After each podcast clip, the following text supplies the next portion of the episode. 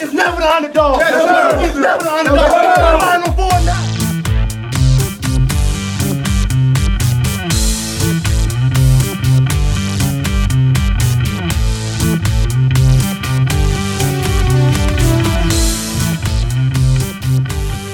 What's up, Duke fans? Welcome to the Devil's Den podcast. I'm your host, Josh Smith, joined by Raul today. Shoes out of town, couldn't join us, so just the two of us this time. Um, Duke just beat Louisville 79 62, picked up the 20th win of the season, 11th in conference play.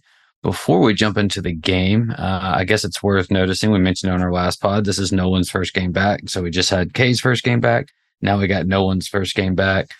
Raul, what was that like for you? Kind of seeing Nolan interacting. Seemed like everything was real friendly, real cordial. So if there was any discourse, it wasn't evident on the surface. So what was it like for you seeing him back, the people's champ? I mean, it was super surreal because I'm sure you're like me and he's one of your favorite Duke players ever. I know for a lot of people. Yeah. You know, because he kind of brought Duke back into like national coolness or whatever you want to say. Um, Yeah. You know, had a huge part in Duke Blue Planet in the early days and, you know, just kind of helped us get into the one and done era that we're in right now. So kind of seeing him on an opposite sideline was just a strange sensation. But I will say that, you know, based on what I was able to see on the sideline and then especially the photos that I saw after the game, it really looked like whatever rumors you're hearing are greatly overblown. Because it Yeah. looked like him and Scheyer were totally cool. Yeah. Yeah. For whatever, if there was anything, it definitely wasn't what we thought and it got handled and squashed or whatever, you know, all that stuff seemed to be above board. Um, yeah, you know, it's obviously really cool seeing Nolan back. So, you know, me and Nolan kind of went to college at the same time. I didn't go to Duke, but like we, we were in the same high school class Yeah. and everything. So it was real cool kind of following that. Um, you know, we just got off of JJ in high school, and then so now it's 07's a little rough, 08, but you keep seeing that progression. And then by by the time we got to 2010, he really just kind of took off. Um, and so, you know, great story there. And it probably gets its Quinn, right? We probably don't Yeah. get Quinn if without Nolan. So that's two titles right there. Exactly. And I know I already mentioned it, but Duke Blue Planet, like he was really our first player that had like really prominent social media visibility. So he was the first one that you felt like you really knew. Yep. Yep. For sure. Okay. So yeah, you know, Louisville's not doing great, but it was nice to see Nolan back. And uh, you know, I don't expect Louisville to just stay in the gutter forever. So I'm sure they'll be just fine. But so let's talk about it. Obviously, Louisville comes into the the game. I think they're what four and twenty three or something like that entering. Um, we had mentioned on the last pod though that they had started to play a little bit better. They had just beat Clemson. They were in the game against Virginia. Um, and they kind of showed up with that kind of verve. Let's go ahead and throw that out there. I mean, El Ellis probably was the definition of verve for the first like Yep. seven minutes of the game. Um, they blitz us early. They go up 18 to nine. El's just doing whatever he wants. I mean, some of the, I mean, he's hitting some tough shots, just deep threes, hand in his face.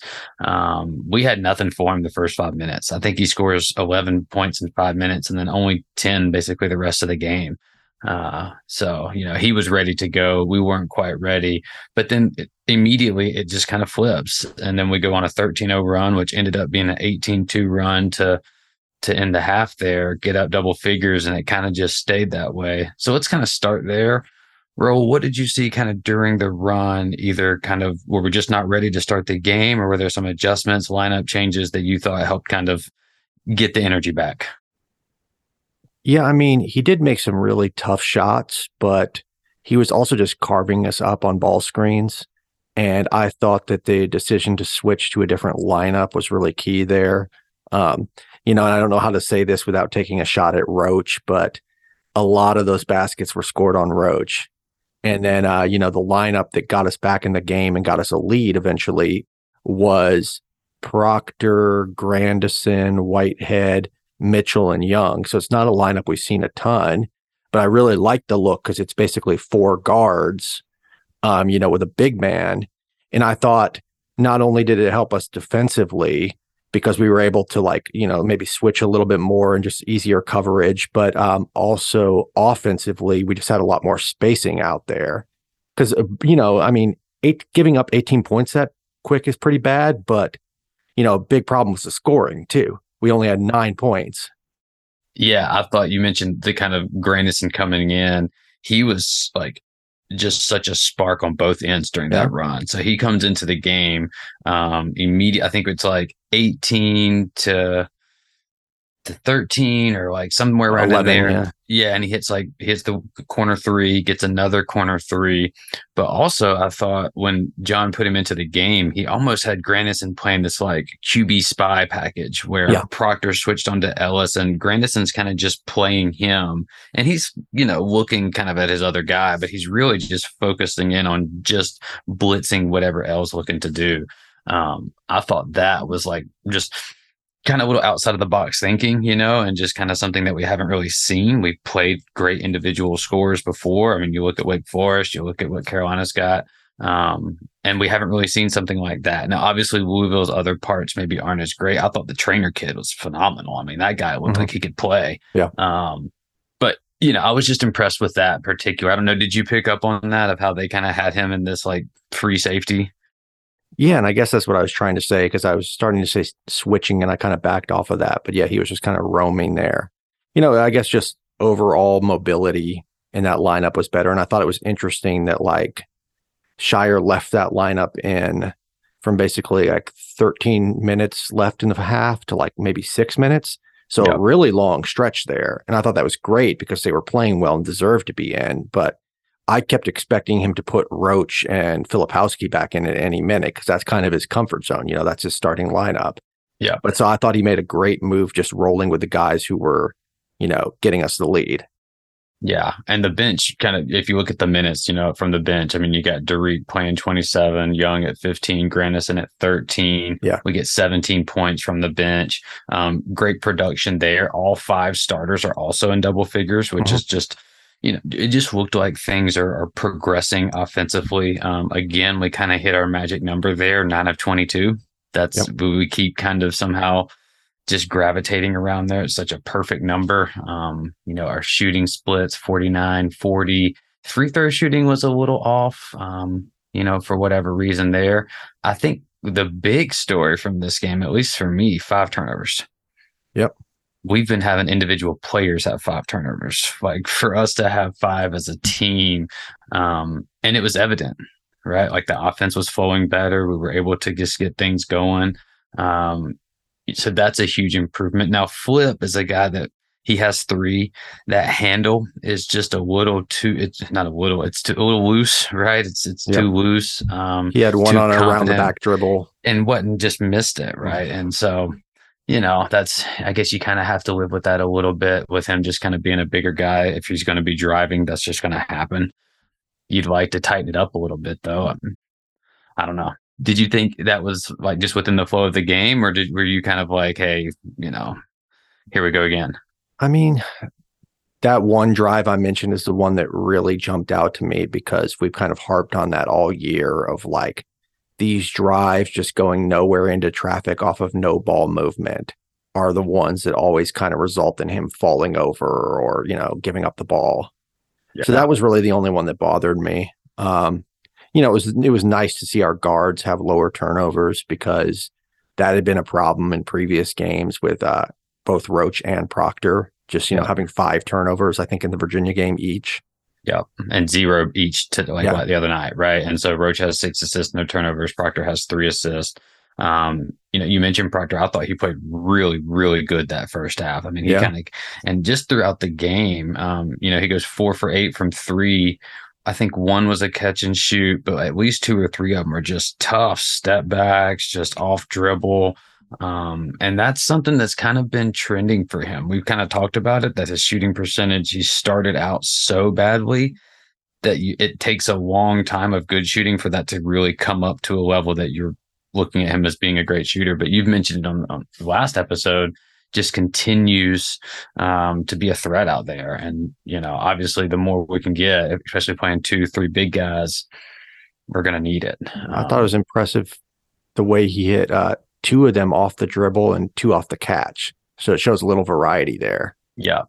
Yeah, for sure. Um, I guess some other guys to kind of mention is, you know, Lively has another solid game, 10 points, four rebounds. Uh, what I really liked is that Louisville were blitzing the ball screen really hard and just Mhm. doubling it, and we've we've had some trouble with that kind of you know a month ago, you know even as far as a few weeks ago. Um, but we really had some nice stuff out of that. I don't know if you caught on to that, but like they blitz Roach or Proctor, and we'd get it to like Flip or Mitchell or Lively, and the other big would just be cutting baseline. Yeah, and just yeah. it was yeah, one big would be in the middle there, and then Yep. the other guy Yeah. would be baseline. Uh, Lively had like two or three dunks that way. We almost ran like a zone offense. Yeah. You know, it was kind of weird. Um, but yeah, so we got a lot of stuff out of that. Broke their press pretty easily. That was kind of pretty Mm-hmm. pathetic press there. They were kind of trotting out for a little bit. Well, it should be said they're not a good defensive team, and we kind of knew that coming in. Um, you know, I thought this was Roach's game where he had the easiest job scoring at the rim. hmm You know, and I thought that was pretty evident of their defense. You know, because that's been a little bit of a struggle for him. He's always had that mid-range shot, but you know, finishing at the rim for him can be an adventure, and he had several off of like out of bounds plays in the second Just half. tough finishes. Yeah. A lot of, a lot of work down there. Um, he didn't even take a three. Yeah. You know, like all of his work was just right at the rim. I thought Roach was just phenomenal. I thought he put a great game, um, especially offensively. I mean, you know, it was funny because he goes two for four from the line. It's like, of course, he misses both, but it somehow works in our favor. Oh yeah, we got that gets the- three. yeah, yeah, Grandison hits the three. Um, I thought that that one kind of effectively. I know they cut it to ten again after that, but I thought that one kind of effectively ended the game because it pushed it up Yeah. to seventeen. You know, with maybe like ten or twelve minutes left. And for me, that was kind of like, okay, this is over. We're safe. Yeah, I mean, I kind of felt that like after that big first half run, just the way we were continuing to build momentum, I felt pretty good. Especially to me, there's like a pivot point where Mitchell goes for a dunk and it's pretty wide open and he just botches it and misses it. And you're kind of like, oh, but then immediately after that, dude just goes on a tear. I mean, Roach has back to back passes to Mitchell for a dunk. One's just the straight ahead pass. The other one is my favorite play of the game. Oh yeah, that Parker was comes beautiful. up with this with the ball. Maybe it was off a steal, and he it was off a Lively ahead- block, actually. Lively block. Yeah, then Proctor, and he throws it ahead to Roach. But as soon as he does, like he already sees Mitchell, so he's just Yeah. pointing to Mark, and Roach just gives him that beautiful touch pass. So I think Mark goes on like a 8-0 run himself or something in there. Yeah. because he had an and Um, one at some point too. Um, Yeah, it was at least uh, at least seven points because he had the and one. Yeah. Yeah. So I thought Mark, you know, again, just it just does a little bit of everything. You know, he has 13 points, three rebounds, gets an assist, got two steals, got a block, hits all three of his free throws. Um, you know, he takes eight shots, makes five of them. Like, and his advanced numbers are just, you know, 160 offensive rating, 99 Mhm. defensive Yep. rating. I mean, just absurd, just perfect glue guy stats there. Um, so, and it's also, and maybe this is, we've kind of talked about this with Dariq coming back too a little bit more and playing, you know, almost 30 minutes. But the further we've gotten, it seems that like those three big lineups are costing us and we've just figured out ways to generate points and spacing. I don't know. Have you picked up on any of that or are we just playing bad teams here? Well, I mean, you mentioned the cutting by the bigs along the baseline, and I would just say Lively has kind of availed himself of that more and more, or we've just found him more and more. Um, you know, when he initially kind of returned to the lineup, he just was not an offensive threat at all. So that's one thing. And then the other big thing is the improved shooting. Um, you know, I know we, we've been up and down, but if you look at it, like three of our last four games, we've shot really well. You know, the Notre Dame game, we didn't shoot as well, but we were okay from the field. We just went five of 20 from three. Right. But, uh, you know, Virginia, this one, Syracuse, we shoot really well in all three of those. So I think that alone makes a big difference. Like you can get away with two bigs if you're hitting 40% of your threes. Yeah.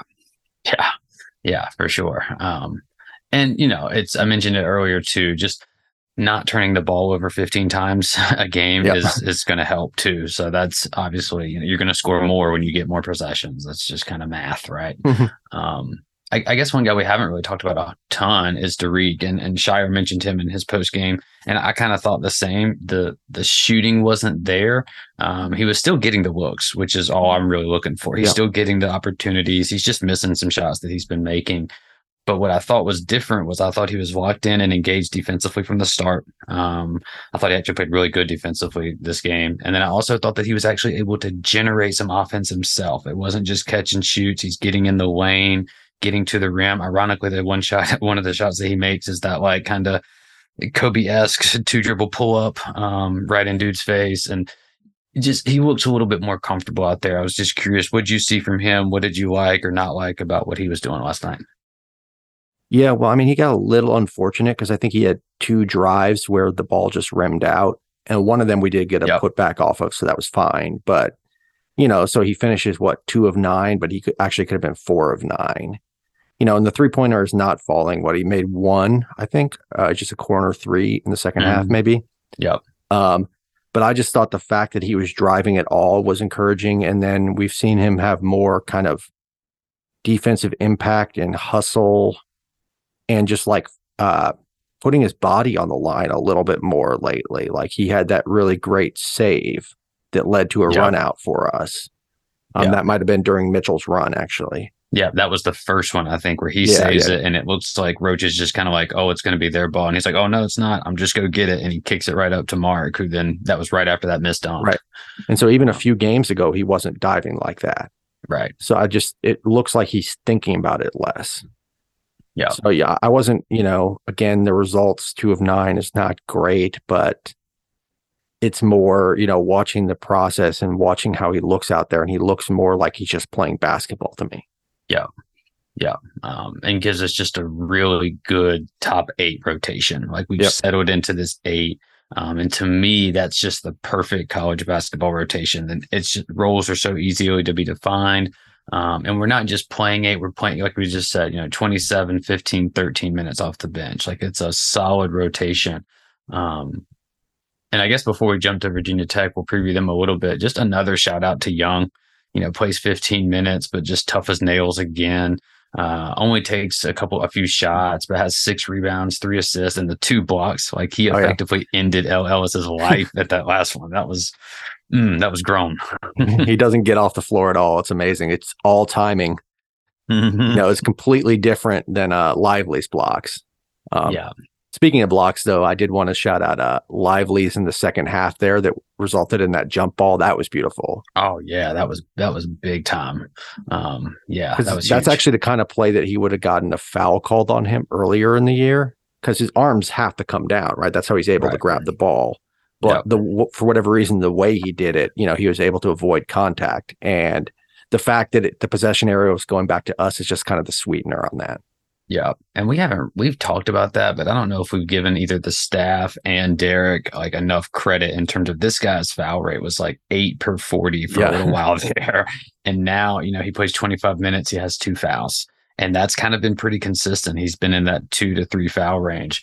Um, so shouts to him, shouts to Jon and the staff. I know him and Amile have been working a lot. Also, he goes four for six from the free throw line. Like, you know, that he, he's Yeah. being really valuable. Um, rebounding wasn't really there, but there just wasn't. I mean, we only have 31 rebounds as a team. Um, we still out rebounded them by about what nine or 10 or so, nine.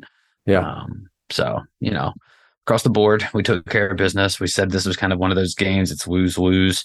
Um, they kind of came out and kind of smacked us. We've adjusted and really just kind of cr- it never really got threatening um, within that. Now they hung around, but it never got to a point where I was concerned. I guess um, I don't know about is that kind of tracking for you, or were you kind of still a little in doubt there at like half? No, you know, I mean, they did cut it to 10, but, you know, 10 points is not at a point where you feel threatened, especially from like a team like them. And just because of the way the game had played out, too. Like Yeah. it would have been a little bit different if they hadn't been up early and then we hadn't taken the lead. But since we did, it's like, okay, we're not giving that back. Yeah, yeah, that's right. Yeah, that's kind of exactly what it was like for me. Um, and we just kind of answered every time, and so Yeah. you know, And then we end up winning by 17, which is a little bit short of covering, but it's a respectable result. I mean, we kind of previewed that, that it might be a little tough yeah, um, going in just because that short turnaround coming off that big road game. Yeah, and so you know that makes three in a row now after dropping the Yep. the two. Um, kind of gotten back on track again. You know we get we get a, a, nice little rest period here. So we played Monday, we get Tuesday, Wednesday, Thursday, Friday, and then we stay at home. Virginia Tech comes into town. Um, revenge game, you know, it's we haven't i don't know if we need to talk about them too much in depth because we just kind of played them up there if you remember that was the throat punch no call kyle has just had some awful luck in the state of virginia um, you know i think KenPom has us what as a seven point favorite right now is what it's mm-hmm. looking like um, so you know it'd be nice to get some revenge it'd really be nice to to stay on track at home um, Virginia Tech's been weird. I thought they were going to be much better than they are. They went on that crazy like losing streak where they lost like seven in a row. And then they've been a 500 team since then. It's like they win one, lose one, win one, lose one. Um, so if you if that continues to trend, I guess they'll win Saturday, but hopefully not. Uh, what what are you looking for in that game, Raul? What are you kind? of, Are you you trending with the KenPom prediction? You think this is going to go the other way? No, I think we'll take this one. I'm always picking us in a home game, especially a rematch game and they're really not that good. You know, they're what 72nd or 73rd on KenPom. Mm-hmm. Um, we should have won the first game. And I think if we were to play that game today, we would win it. It's just, you know, we still had injured players. We were still kind of finding ourselves. So I think at home, it should be fine. I might have said this previewing the first game and it ended up looking stupid or something, but I kind of trust Scheyer's defensive schemes a little bit more than I would have K's against this kind of spread offense. Yeah. Yeah. Um, and, and I, I pretty much agree with you. Just where we were at a month ago or a month and a half ago compared to where we are now, uh, playing at home, undefeated at home. Again, you don't want to lay the jinx there, but I think by this point, it's the, the evidence is there. You know, there's, again, you know, you don't want Basile to kill you. You got to watch out for Cattoor.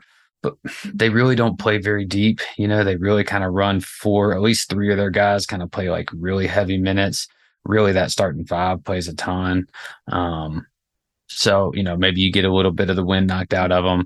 With it being a revenge game, we have a ton of time to prepare. You got to feel pretty good about it. You know, if if I was predicting, I'd probably just pick us to cover that.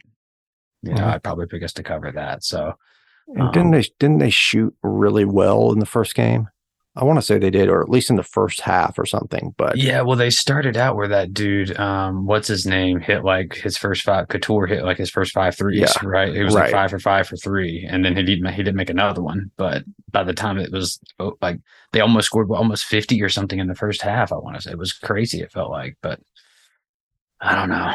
Um, yeah, I think they scored 46, 45. Yeah.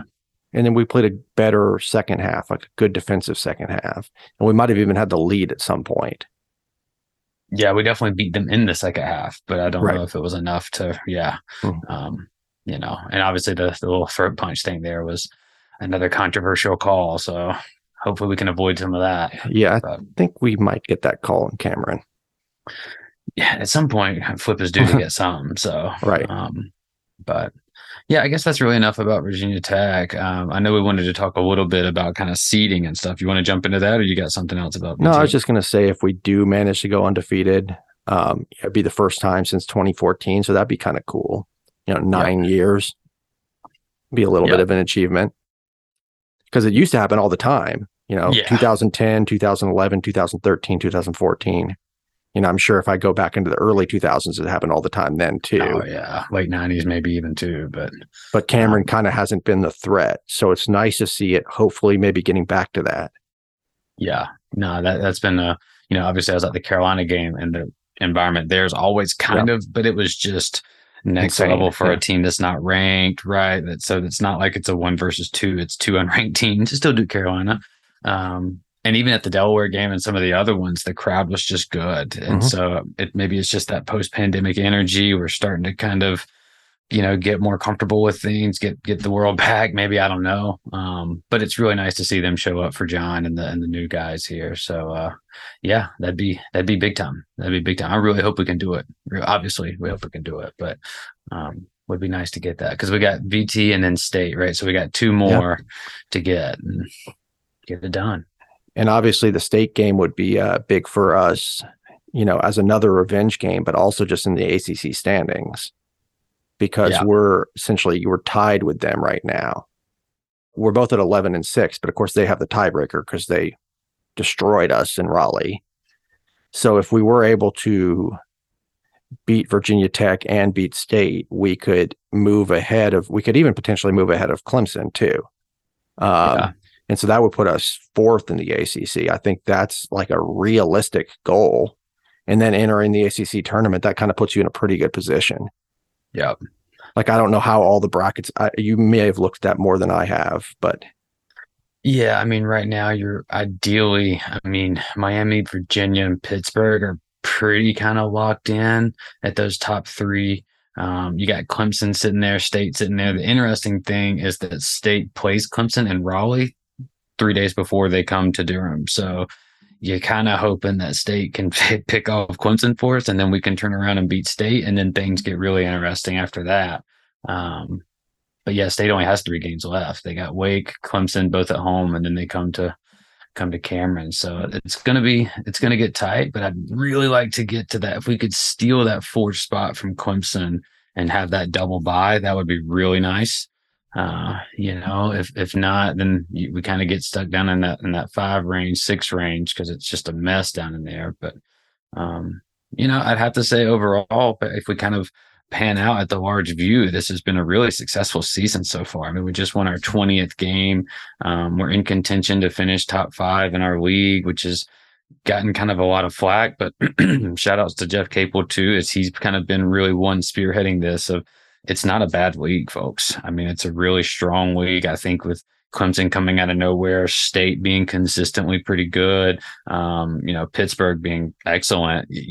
It's really created a, a lot of parity in the league, um, and that's with the number one preseason number one being mediocre and average Yeah. at best at eight and eight. So you know, I mean, Boston College is eight and ten in the Mhm. conference. They just beat Virginia by like fifteen or whatever. yeah, they destroyed So, them. You know, it's a now the the bottom is bad, right? Georgia Tech, Yep. Notre Dame, Louisville, um, Florida State, like they're they're pretty bad. But the top half, I mean, we should get seven, eight teams in, right? Yeah, I think what makes people think it's bad is that some of the traditional powerhouses are down at the bottom there. Well, you know, maybe not powerhouses, but good teams, put it that way. Uh, Florida Right. State and Notre Dame, Yeah. Louisville, they all used to be like really respectable. Um, you know, even Virginia Tech has had some really good years and obviously just won the ACC tournament last year. And so just seeing all those teams kind of down at the bottom makes it feel like the league is worse than it is. But you've got these kind of newcomers rising in Pitt, who hasn't done much in years, and State, who hasn't done much in years. And it's just been a really good like atmosphere for this Mhm. kind. I mean, look at the home records. Miami's 15 and 0, Virginia's 13 and 1, Pitt's 13 and 3, Clemson's 14 and 1, State's 14 and 1, we're 14 and 0, Wake's 12 and 2. I mean, and on and on. Like it's just really tough to win the, on the road. Like so it's not just us. No one's really winning on the road in this conference. So Yeah, only Um, the top three teams have uh, winning records on the road. That's really the difference. Everybody Yeah. else has a losing record. Yeah that's that's been pretty much it. So, you know, it's uh it's gonna be t- it's gonna be a great ACC tournament.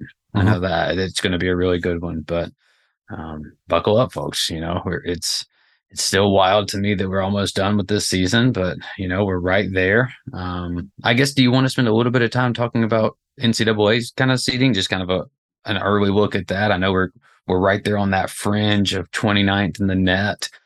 Do you think that's gonna the hard part for me is we don't really know what all they use. So if Yeah. I'm saying 29th in, in the NET, that would be what, like a six seed? Yeah, well, and that seems pretty close to what they do because I did see uh, one of the Lunardi's or, you know, one of the other major bracketologists in air quotes here. Um, but one of them had us at a six seed uh, as of like yesterday. So, you know, that kind of tracks with the NET. But I did think that there was some other stuff going on with like KenPom and Sagarin and stuff that they bring in there too. So that could, you know, that could hurt us a little bit because we're only, uh, I think, 36 on KenPom right now. Yeah. So it's like we have a potential to get up to like 20th in the NET, but if we're still kind of like 36 on KenPom, maybe that drags us down in relation to our NET. Because if you're 20th in the NET, that's like, uh, you know, chances at a four seed, but at the very worst, like upper five. Right.